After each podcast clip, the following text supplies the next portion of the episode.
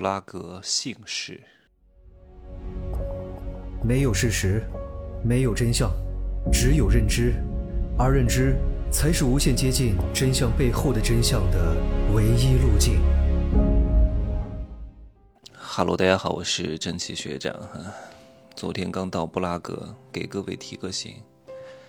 嗯，我昨天还在飞机上录了一段话啊，说很多人。叫青春不用过期作废啊！我当时讲了很多话给我的那些老朋友，以前的那些什么主持人啊、模特呀，告诉他们不能够做这些青春饭的行业，他们不听。现在他们回过头来跟我说：“说真奇，我好羡慕你啊，你能够到处玩啊，世界各地旅游，你明天死都值了，你现在死都值了。”我说：“是的。”可是我当时跟你们说，你们也不做啊。在我最辛苦的那段时间，二零一四到二零一七，真的非常忙，每天要谈很多人，要带团队啊，搞活动啊，全国各地到处演讲啊，去开招商会啊。你们在干什么？你们在享受青春的红利啊，天天吃吃喝喝的，主持一下这个活动，搞拍一下那个片子，还觉得自己可牛逼了。我说你们都是活该，你们应该承受当年所做的决策。所带来的现在的结果啊，然后他们又开始有点不开心了，反驳我说：“哎呀，哎呀，你当年也做了这么多项目，也跟我们讲了很多项目，什么什么什么什么什么什么，不也亏了吗？不也没钱吗？不也不搞了吗？不也黄了吗？”我说：“对，很正常。”任何成功都是必然包含失败的，没有失败就不会有成功，没有亏钱就不会有赚钱。你想一上来就赚钱，次次都赚钱；你想一上来就成功，次次都成功，持续你的成就很难的。凭什么？你是谁呀？你姓什么呀？对吧？也不看看自己是什么货色，你配吗？还指望一朝先吃遍天，不及小流未知江海，对吧？不及跬步。未至千里，今时可落，今时未开。梅花香自苦寒来，宝剑锋自磨砺出。讲这些东西就跟老母猪戴胸罩一样，一套一套的。所以必然要包含失败，必然要经历亏钱，才有可能成就现在的我们。混元大罗金仙是不是？不过这次我又上当吃亏了，我特别不爽。我们不是怕花钱。就是怕这个钱不值，就是怕被别人捞走了钱，特别不爽。这次呢，我我落地布拉格，我在机场换汇，因为我之前也在泰国换过汇，其实汇率差没有太大，顶多就是少个零点二、零点三、零点四、零点五，不得了了啊！我也不会换太多，两三千块钱现金，顶多就损失个一两百啊。为了图方便，我也接受了。可是这里的不一样啊，哇！我换了之后查了一下汇率，把我惊到了。各位，我换了三千块钱人民币换当地的货币，叫捷克克朗啊。我三千换了当地的六千克朗。后来我一查汇率三点几，他只给我换二点几。各位，整整让我亏了将近一千块钱啊！哇，他们这边太赚钱了，因为这个克朗这个货币。它不是全球通用货币，就是你离开这个国家，你在别的机场，你是很难换回什么人民币啊、美元啊、欧元的，很麻烦的，所以你只能在当地换。那在当地换呢，他们就肯定想要多赚点汇率差，就是我从你这儿买啊，然后呢是二点零，然后呢你再换回来三点五，他能赚一点五个汇率差，太可怕了。后来呢？我就拿信用卡在 ATM 机上试了一下，我取了一千克朗，我综合算了一下，汇率大概是二点八、二点九左右。所以提醒各位一句，不要在机场换汇。就算你要换汇，你要提前查清楚正常的汇率是多少，是不是价格差有点大？如果特别大，不要换。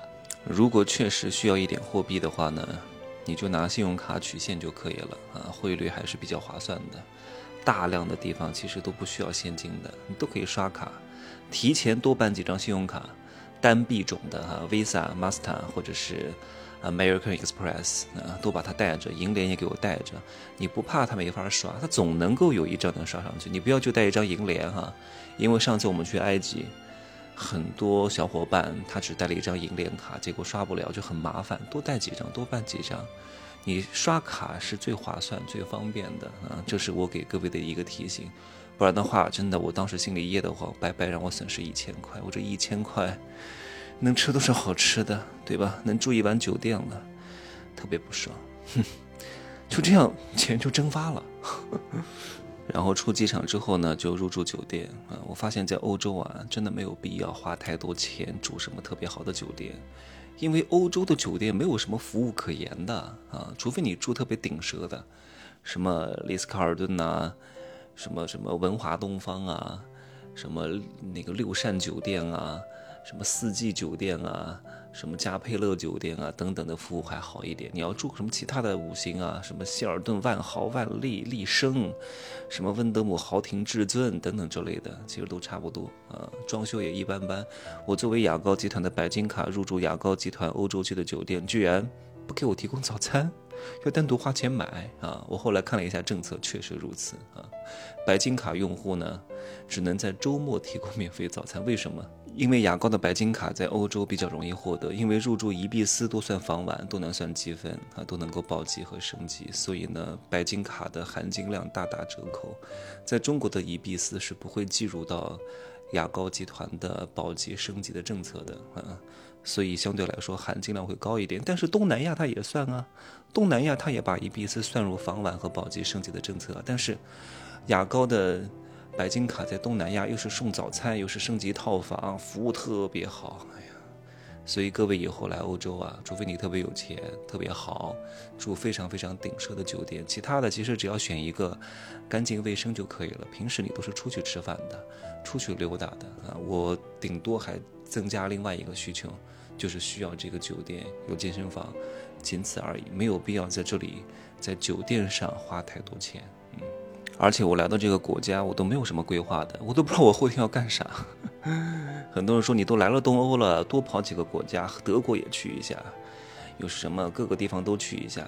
我说没必要，走马观花的打卡式的旅游不是我要的。我在每个地方多待几天，去大学逛一逛，去博物馆看一看，吃点当地的美食，品味一下当地的美人啊。我看了一下这边的软件。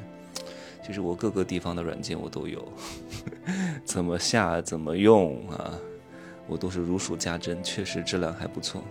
来的第一天比较累啊，后面两天体验一下。各位，我每次讲这个话都是在筛人啊，因为我比较真我。这也是很多人潜藏在心中，但是不好意思说出来的东西。谁都渴望有，但是大多数人呢，他都要当白莲花，都觉得自己非常崇高、非常贞洁。当了婊子还要立牌坊，对不对？所以能够接受我的这种观念的人呢，咱们才一块同行；不接受的呢，你就去听那些白莲花的那些人去讲啊，那些圣母老师去讲什么仁义道德，你去听他们的吧，被他们割韭菜吧，割不死你。昨天因为到酒店收拾了一下，出门的时候挺晚的了，都已经五点钟了，所以很多博物馆都关门了。我就看了一家性博物馆，哇塞，大开眼界呀！不要以为很多女人好像不愿意谈耕地，其实她们内心当中非常愿意谈耕地，只不过她不在公众面前谈耕地，不在男人面前谈耕地，只在女人和闺蜜之间谈耕地。她们是非常喜欢耕地的。没有耕坏的地，只有累死的牛，你懂吗？男人他也会想耕地，那每隔七秒脑海当中就会想一次耕地，但是女人想一次能想七个小时，这是完全不一样的啊。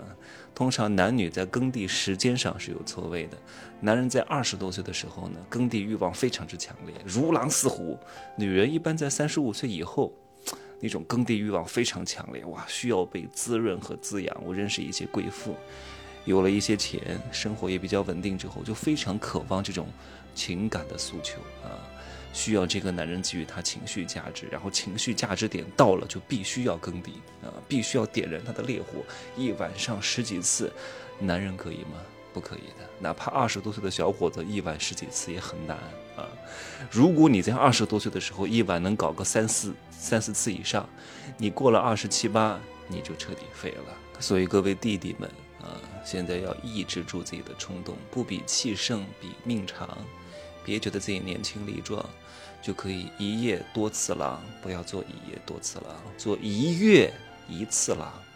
保护好自己的肾源，顾好自己的阳气啊，你才能长长久久啊，你才能宝刀不老。不然的话，真的，你看很多肌肉练得很大的人，都不行的，真的。哎呀，这都是很多人跟我讲的经验。我告诉各位啊，人的精力是有限的，你耗的太多，必然会在某方面不行啊。然后我们再讲到这个性博物馆哈，有三层楼，哎呀，这没法说。你说的吧不够传神，你得看啊，你都会惊讶到。从中世纪以来，会有这么多的男女在为了耕地这件事情上花费这么多精力，各种各样的道具啊，有象牙做的老二，有塑料做的老二，有皮做的老二，反正各种各样的材质都有，都是以前那些女人用的。还有会制造那种特别大型的家具和像运动器材一样的东西，都是为了干嘛？耕地。还有我看到一个马桶一样的那个什么坐便器，我说啊，我说这是拉粑粑的地方吗？不是啊，是方便女人坐在上面，下面是空的。空的呢，它不是放它不是放痰盂的地方啊，也不是放装粑粑的那个盆儿，是方便男人把头伸进去。嗯，不讲了，再讲这个节目就过不了了啊。我是拍了很多视频，我发了一些口味比较轻的发在朋友圈，有一些很重的，我今天早上呢发在微博，但是没过，没法显示，所以只有各位亲自来到这里去看一看哈。我记得美国有性博物馆，那捷克也有，荷兰的好像是最丰富的啊，叹为观止。我还在现场看了一下一八八几年的男女的爱情动作片，那个时候就有了，但我。女人太肥了，那个肚子，哎呀，都像当当能当裙子穿了。那个屁股太大了，可能不符合中国人的审美。然后就几个人在那放映，黑白的那种，多么的好玩啊！这就是你走出世界才会有更多的世界观。你多看看世界各地的人在做什么，你整个人的质感会提升啊。钱会滋养你，精力会滋养你。你如果老是憋在一个地方，又挣不到钱，你慢慢的就会枯萎，就会丧失神采。好，今儿就说这么多，没有什么明确的主题啊，片汤啊，各位解解馋，就这样说吧，拜拜。